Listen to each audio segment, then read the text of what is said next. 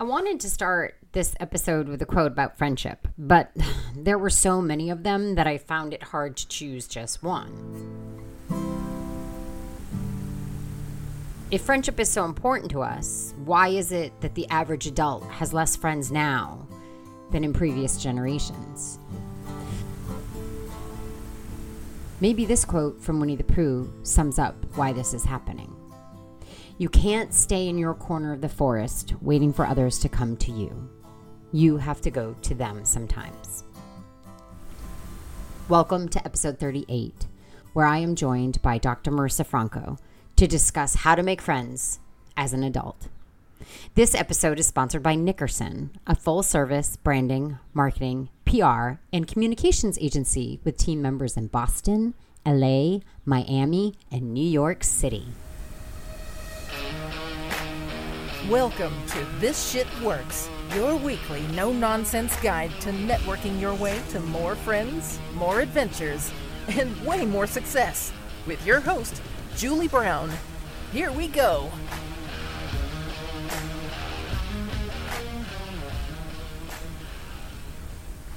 Each year, I celebrate Friendsgiving and Friends Christmas, which we refer to as Fistmas. Just go with it. Friendsgiving is two days after Thanksgiving, and Fistmas is two days after Christmas. There are 10 of us that celebrate together, but sometimes the numbers swell past that depending on who has friends or family visiting at the time. I look forward to these gatherings of friends as much, if not more, than my family celebrations. As an adult, my friends are the family that I have chosen and that have chosen me. I look at my friends and know for a fact that we will be there for each other through thick and thin. We already have been. We've held on to each other through the loss of a child, the loss of parents, multiple cancer diagnoses, injuries, and so much more.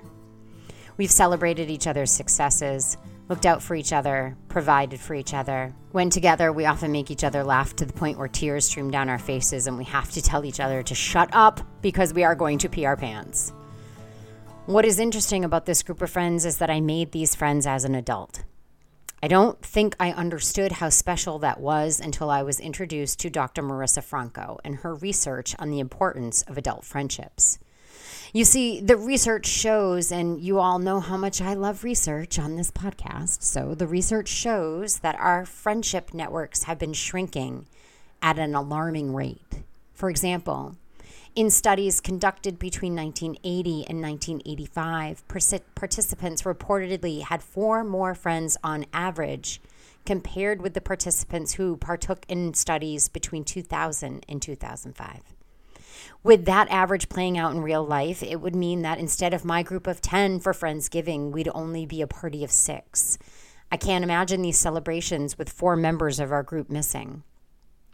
Why does this happen, you might ask? Well, a study of young adults' social networks by researchers at the University of Oxford found that couples in a romantic relationship had, on average, two fewer close social ties, including friends. And when those couples start having kids, they begin to lose even more of their friends. I'm at an age where a number of my friends have gone through a divorce, and through that process have felt as if they have lost a number of friends who had chosen a side, leaving them with not only the gaping hole that a divorce will create in your life, but with a friendship void as well. When I picture my golden years, I picture sharing them with my friends, laughing about all the shit we've done together over the years, and wondering how we ever made it to old age given the shenanigans we were constantly pulling. Given the studies, this scenario may be a rarity. If we aren't careful, we risk losing our friends among the hustle and bustle of our busy lives. This is why I have asked Dr. Marisa Franco to join us today. Marisa is a psychologist and friendship expert she writes regularly about connection for Psychology Today and has been a featured connection expert in publications including the New York Times, The Telegraph, and Vice, and was recently a guest expert on Good Morning America. She is currently writing a book, Platonic, on how to make friends as an adult. Marisa, thank you so much for being here today. So happy to be here. That was such a touching introduction. Thank you for sharing. Oh, it's true. I have friends from my childhood and I have my friends from college, but my closest friends are the friends that I made after I was 35 years old. And I don't think I knew that that was a rarity until I started reading about you and the research that you've been doing. Yeah. How did you make your friends at 30 after 30? We have a house in Vermont and I met them from having a house up there and and meeting people who also have houses up there you know met at restaurants or on the mountain or through other friends so it was all very just sort of serendipitous and i think what you're you what, what you might be getting at is did i actively try to make friends as an adult? And i didn't. I, it very happened very serendipitously which and by chance which i think is not probably what you're going to talk about. You're probably going to say we have to be a little bit more active in making friends of, as an adult. Yes, I will say that. But I will also say that uh, there's a sociologist and she talks about what helps us make friends in this organic way. And she says the ingredients are continuous unplanned interaction and shared vulnerability. So if we are finding ourselves in settings where we have those ingredients, then sure, friendships might happen organically. And that's why we see kids having a lot easier time making friends on the playground, in school, but as we become adults, it's like we have fewer and fewer spaces where we have those ingredients. I mean, some people find it at work, but other people feel like, oh, I need to be professional at work. So I'm not going to bring in that vulnerability piece. And so I think if you can put yourself in places where you have those ingredients, then it's going to make it a lot easier, like showing up to a class of some sort, or even if there's a regular place that you go every year and, um, you know, sort of these summer camp kind of things for adults, like meditation retreats that people are doing. I'm signing up for some writers' residencies for my book. Then that makes it a lot easier to make friends. But yes, I will say that generally people are not making friends organically. The average person hasn't made a new friend in the last five years. And about half of people say that they would want to make new friends if they only knew how. And so I think what happens is because in our childhood it was a lot easier because we had those ingredients. We never quite had to build the skills of taking that initiative and trying. And i think that can really it can harm us. It can harm mm-hmm. us if we no longer have that safety net. Um, i'm thinking about a research study that found that people who thought making friends was something that happened based off luck rather than effort were more likely to be lonely years later. Mm-hmm. I'm still sort of a little dumbfounded by that stat that you just put out that the average um, person hasn't made a new friend in the past five years. That shocks me, but maybe to you it doesn't because you're studying this and obviously you're studying it for a reason. But uh, I'm really floored by that statistic. That's so interesting. Um, you said most people want to make friends, but they don't know how. So, mm-hmm. if people are are not making friends and there is this need and this yearning for making friends but they don't know how it, what are the steps that people can do as an adult to make friends and to keep friends if obviously part of having a friendship is maintaining it? Yeah. Yeah no this is a really really great question. So I like to tell people because I think when it comes to making friends, people are very passive, not like how mm-hmm. they are with romantic relationships where they're swiping and, you know, joining match.com or asking friends to hook you up. When it comes to friends, I think people just assume that they're going to show up in their lives. So I just encourage people to really be intentional and put yourself out there. If you meet someone you like, say, Hey, I enjoyed this conversation. I'd love to follow up and connect sometime. And I think one of the biggest barriers to people doing that is that they're very afraid of rejection. Mm-hmm. And so I like to tell them about this study on something called the liking gap. And so this was a study where researchers put strangers together, had them interact. Afterwards, they asked the strangers, Hey, how much did you like the person you interacted with?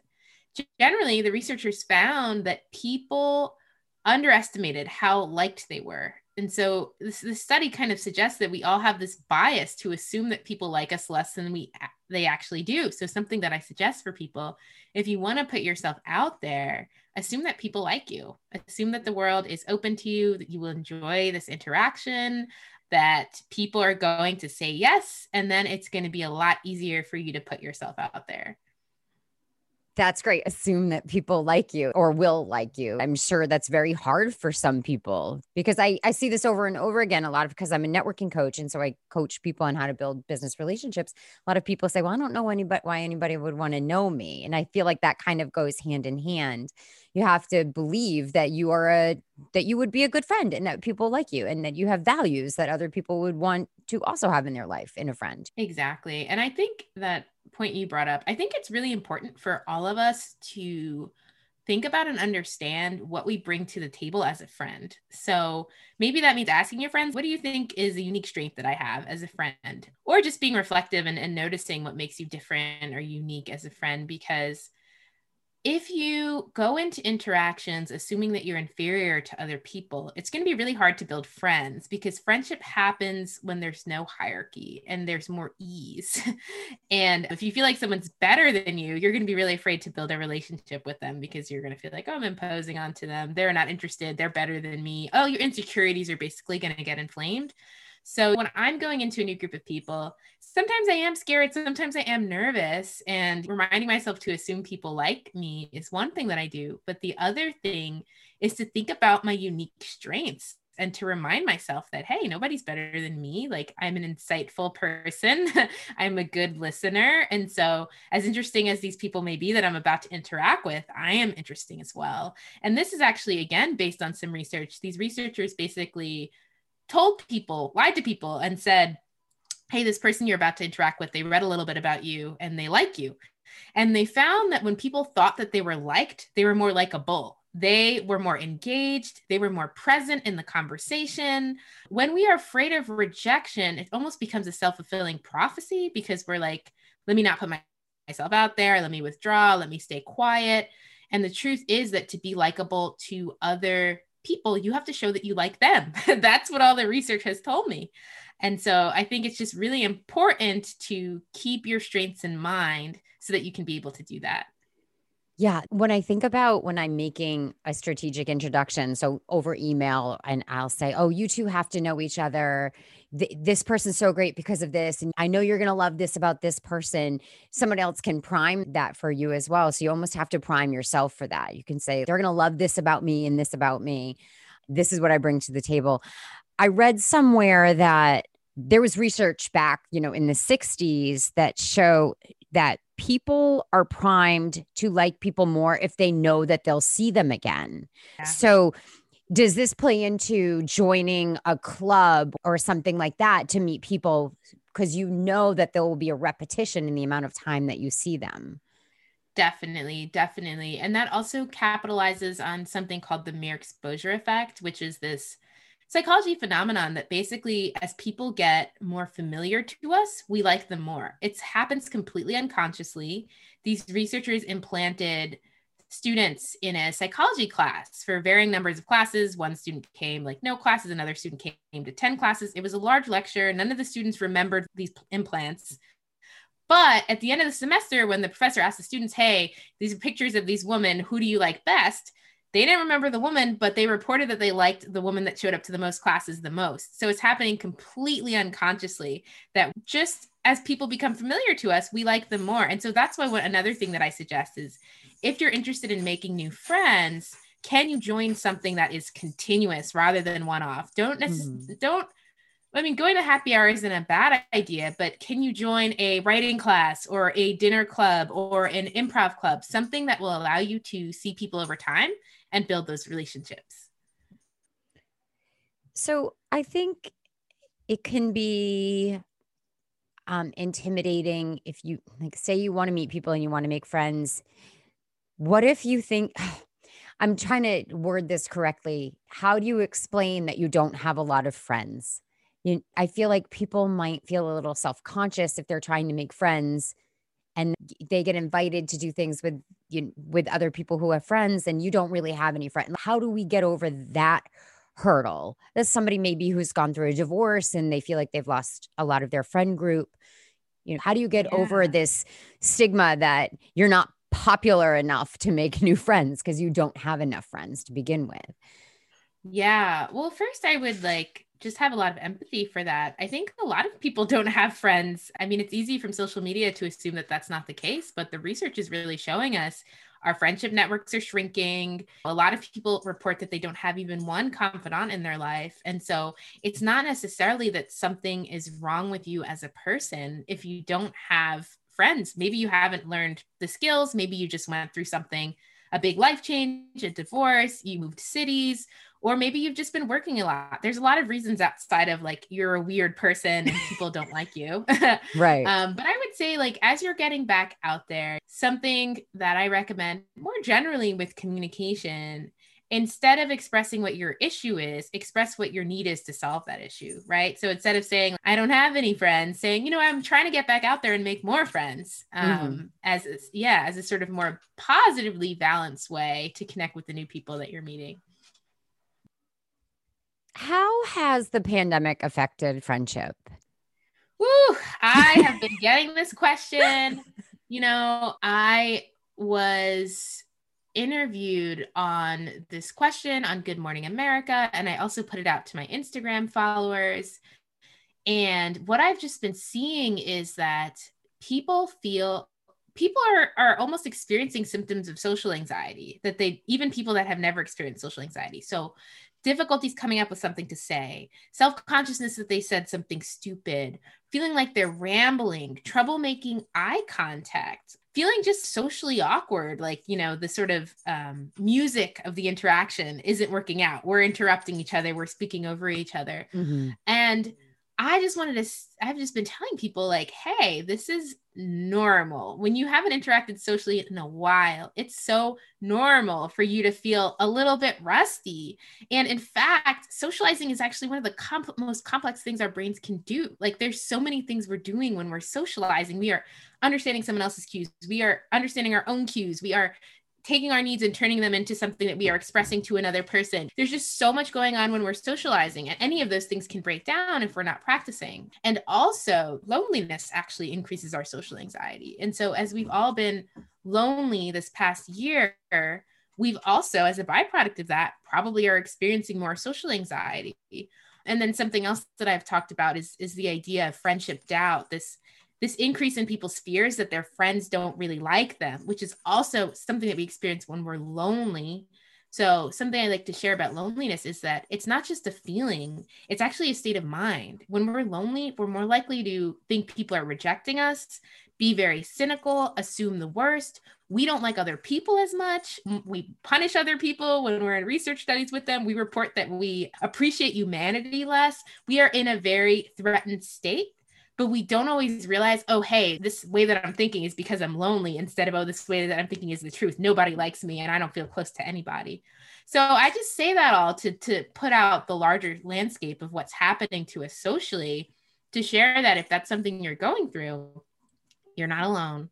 This is normal. Don't worry. As you slowly begin to interact more and more, your social skills will come back to you. You'll feel less disconnected and things will go back to normal because we are social creatures. We have it within us to be social. And so you're simply uncovering what's already there inside you, but what's been a little bit blocked because of we've gone through a year of extended isolation. The first time I ever heard the term friendship doubt was when I saw you on Good Morning America talking about it. I had never heard of this before. And the only thing I can think of is say you text a friend and normally they text you right back, but for some reason it's been like 24 hours. You're like, what happened? Why aren't they texting me back? Or something like that. You call and they don't call you back. And I feel like this is something I talk to my clients about in business. I say it's not about you. You have no idea what that person is dealing with right now. So the, the, fact that they haven't responded to you could mean that something's happening in their life, you know, beyond just having the ability to respond to you. But I had not uh, heard of friendship doubt before. I had not I hadn't heard of it. I didn't know that this was something that was prevalent. I guess my question is that's a byproduct of the pandemic, or was that there before the pandemic? I think it's a byproduct of loneliness. Okay. And so that's what's happening in this pandemic that um, we are experiencing more of that that doubt, that insecurity, that fear that people don't really like us.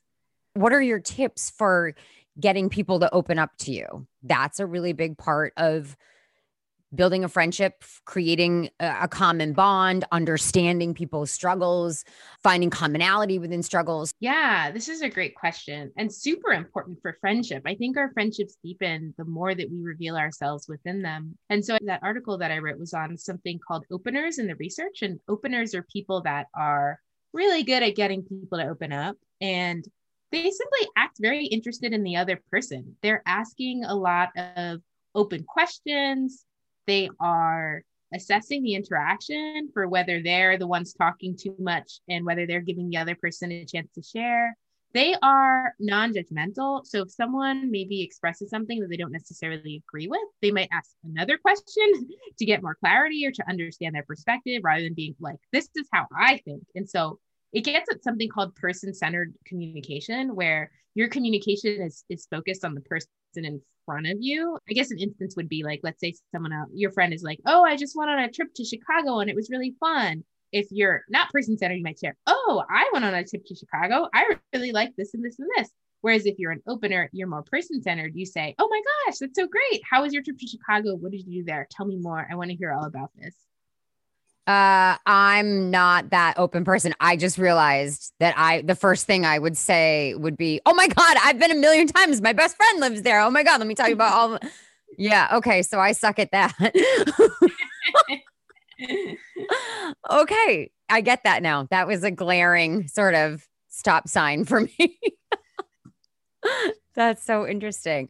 Um, so you know being interest more interested in the other person what the other person's experience than sharing your experience first like you can exactly. follow up with your experience yeah yeah okay. certainly i mean we don't want to make someone feel like they're interrogated but you also want to make someone feel like you're interested in them and not just interested in waiting for them to finish talking so you can go back to you your book is called platonic and i we're talking about building friendships as an adult I have just as many male friends as I have female friends. How do you navigate building relationships and making sure that the other person knows that you're building a platonic friendship? Is that something we have to discuss? Mm, yeah, that is a great, great question. Um, it's not something I've been asked about before, but I have some speculative thoughts, but I won't say I'm an expert on the answer to this question. Okay. Think just putting out there that you're in a relationship, like mentioning your spouse, mentioning your husband before you ask someone to hang out is really important. Uh, I think it's also really important to invite your spouse into your friendship. And so say, you know, hey, I'm going to hang out with this person. Like, do you want to come? You're welcome to come. And so I think that's really a way of building trust with your spouse and also setting expectations with the other person. You might also consider inviting their spouse. Um, and so all of this, I think, is a way to to clear the air a little bit to signal that hey this is a platonic relationship that i'm looking for with you. Is it easier to build relationships if you're a couple if you're coupled with someone because then you can do a couple things? Or is it is it just as easy to do that say uh, if you're newly single or if you are single Honestly, I think we see from the research that single people experience the jackpot of friendships. A lot of people relate to romantic relationships as their island. And in mm. fact, when people get into romantic relationships, they tend to lose friendships. And, you know, I think we, we've, a lot of us have been socialized to think this is the be all end all form of love in our lives. And platonic love is like this purgatory love that we have until we find that romantic love. But in fact, that's really untrue. The science shows that when we have healthy friendships, our romantic relationships are more durable during times of turbulence because we have other people to turn to, for example. Also, I think friendships, friends play such a primary role in making us feel like ourselves because one person can only draw for, forth a certain side of us, right? Mm-hmm. And so maybe as much as I love my spouse, he doesn't get my love of water skiing or my love of woodworking and i might have to be around other people to to completely unleash that side of myself. And so i think if you want to experience yourself as a full person you need to experience yourself in an entire community of people. How do we maintain our friendships? If we know that so we're building friendships and friendships or something that you have to keep doing over time. You have to see that person over time and invest in that relationship over time. How, how do you prioritize it? That is a good point. You need to prioritize it, right? Like, I think we, it, it, takes a lot of intentionality in ways that similar to your romantic relationship if you're not intentional, it can start to feel like your roommates, right? And so you schedule dates with each other and you find time with each other. And that is what friendship needs too. You need to nurture it. You need to check in. You need to find times to hang out. You need to make sure that it is a priority and act accordingly and not act like, oh, this is something that can go off my all, all of my list of things to do if, if things get really if things get busy enough then i'm going to cross off friendship right but I think aside from that, there's a lot of ways that you can build a friendship. And funny enough, I think we have these misconceptions that a lot of the ways that actually nurture friendship, we think harm friendship, right? So, for example, vulnerability. Research actually finds that people like people more when they're vulnerable. And in fact, people judge us less than we think they do because they see us as more authentic and honest. And so, vulnerability can be something that greatly bridges a friendship such that even if you see someone less often, but when you do spend time with them, you're telling them what's really going on and you're being vulnerable, that will maintain the friendship more so than if you're meeting three times this month, but you're having shallow conversations with them. Yeah. Um, I think another thing that's really important is just showing affection for our friends, telling your friends, hey, I, I love you. I value mm-hmm. you. You are so important to me. Being excited at our friend's success, you know, if they got a new job, I am so excited for you. I'm taking you out to celebrate. Yeah. Just like I said before, this is based on a theory called in- inferred attraction people like us when they think we like them, right? And so when we show affection for our friends, they tend to like us more too. And that's because what we're really doing when we do that is we're making people feel safe people only invest in relationships to the extent that we they can feel safe doing so if they feel like we might reject them they are going to pull back to protect themselves yeah. from that rejection you know, it's funny that you say tell your friends you love them. My my group of 10, the 10 of us, we don't leave each other without saying, "Bye, I love you," and we mean it. And I think it's because we've been through so much loss together that we really cherish the fact that we get to be together. So it was awkward at first. I feel like when we were like, okay, love you, love you, love you, like all of us, you know, but now it's just something that we do. We don't leave each other without telling each other that we love each other. I want to ask you about distance between friends. So, one of my really good friends, one of my best friends, lives in Chicago. I live in Boston. I fly to see her once a year. And when I fly to see her, we pick up where we left off. The, th- a year has not gone by in our love for each other and our ability to connect with each other. But there are a lot of people who have long distance friends. So, what is a good way to maintain a long distance friendship that is important to you that you don't get to see that person as much as you would like? Yeah, this is a great question. And I think what you're doing is exactly what I'd recommend finding time to see each other in person is just so so important and can really just sustain and rehabilitate a relationship. But i think it also shows right that you're invested in the friendship. And the more that we show we're invested the more the other person feels free to be invested too and so i think anything that you do to show care consideration to show that you like your friend will maintain the friendship so for example, if you are your friend is sick and you send them some ramen noodles from their local restaurant, even though you're long distance from them, if you send them a thoughtful card for their birthday, all of these are little things that can really maintain the friendship. But something that you touched on, Julie, that I think is really important is asking for support when you need it. It sounds like you've been through some really heavy experiences with your friends. And that is also the kind of thing that really builds a friendship asking for support can be a gateway to such deep intimacy because it builds so much trust when some people see us at our most vulnerable and are still willing to show up. And that's another thing that people are afraid of, like asking for support. I'm going to push people away. But in fact, it can invite so much more intimacy and vulnerability in the relationship. So, both asking for and I think showing up during times of support, right? So, if you think that your friend is going through a tough time, don't just do nothing. How can you be intentional about showing them that you care for them, whether that's sending them a meal, calling them to check in more, texting them to tell them you're on they're on your mind, asking even asking them, "Hey, I was thinking of doing XYZ to help you. Would that be okay for you?" Like not waiting for them to come and ask for you because when people are in a period of distress, it's even more energy for them to have to think of something from you. Right. so you go out of your way to propose something instead.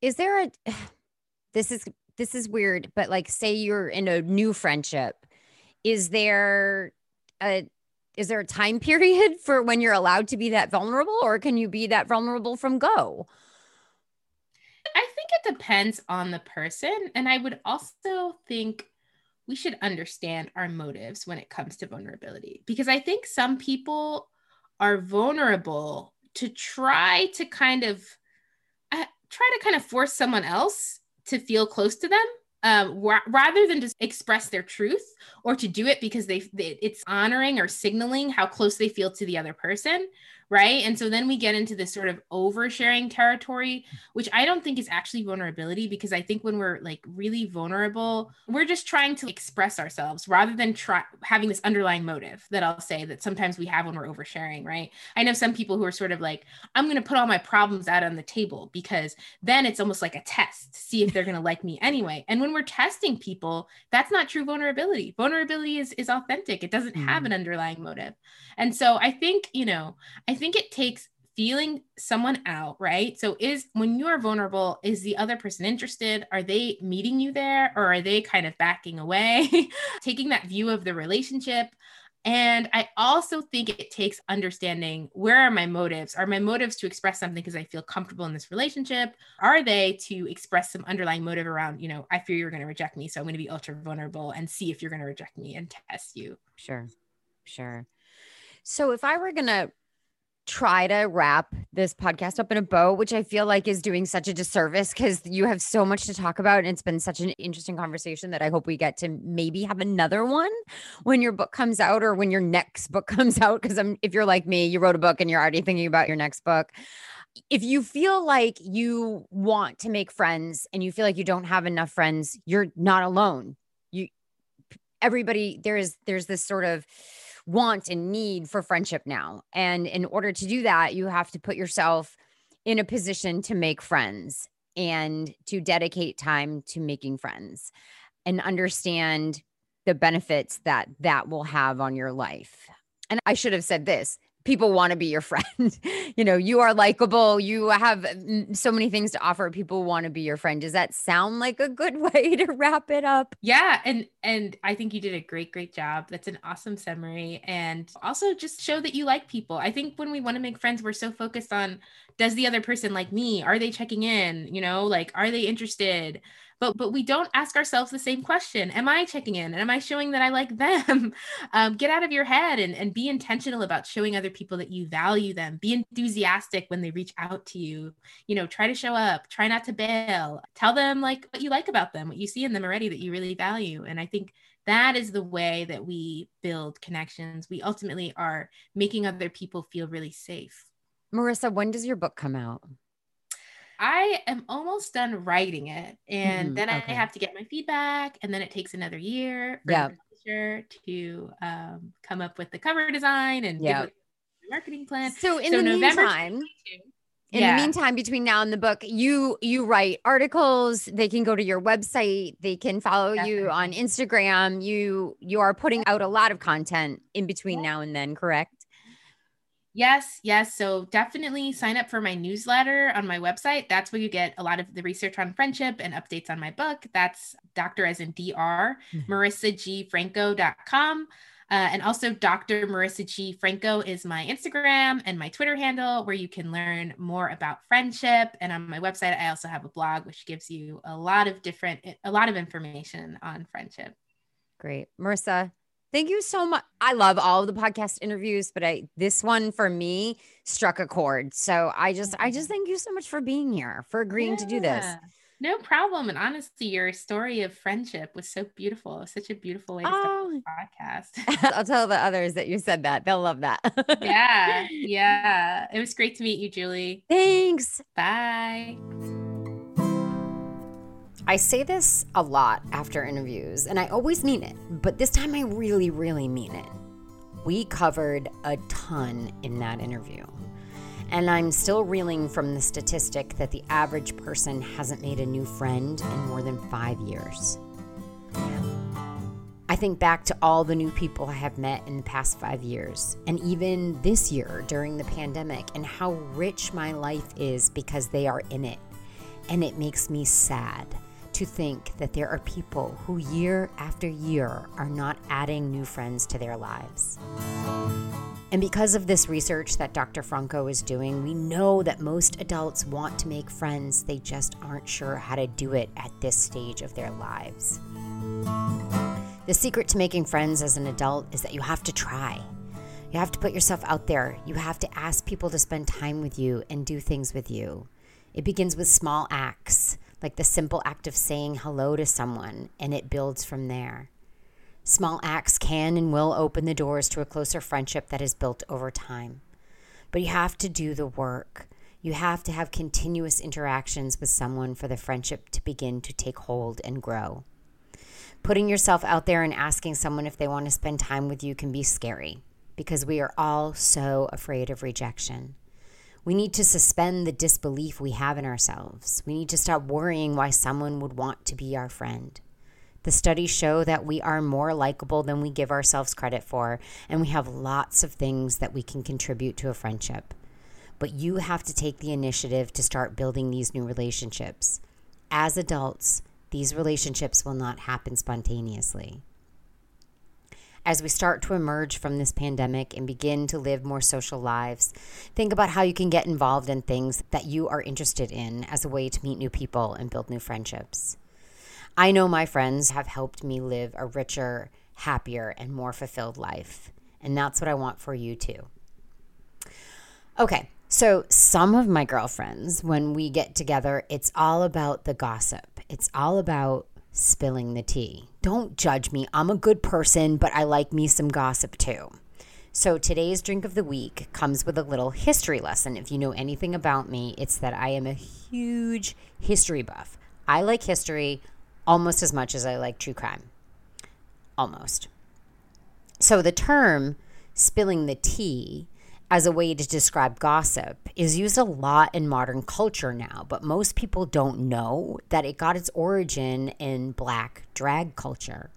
One of the earliest print uses of the word tea, then just used as the capital letter T, comes from the nonfiction bestseller Midnight in the Garden of Good and Evil.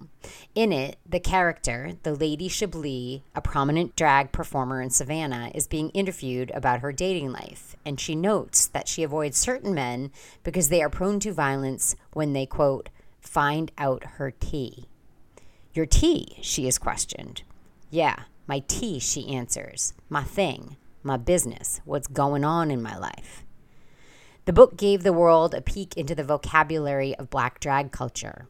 T here is short for truth, and her truth is that she's transgender. It appears that capital T, and also spelled T E A, had a double edged meaning in black drag culture.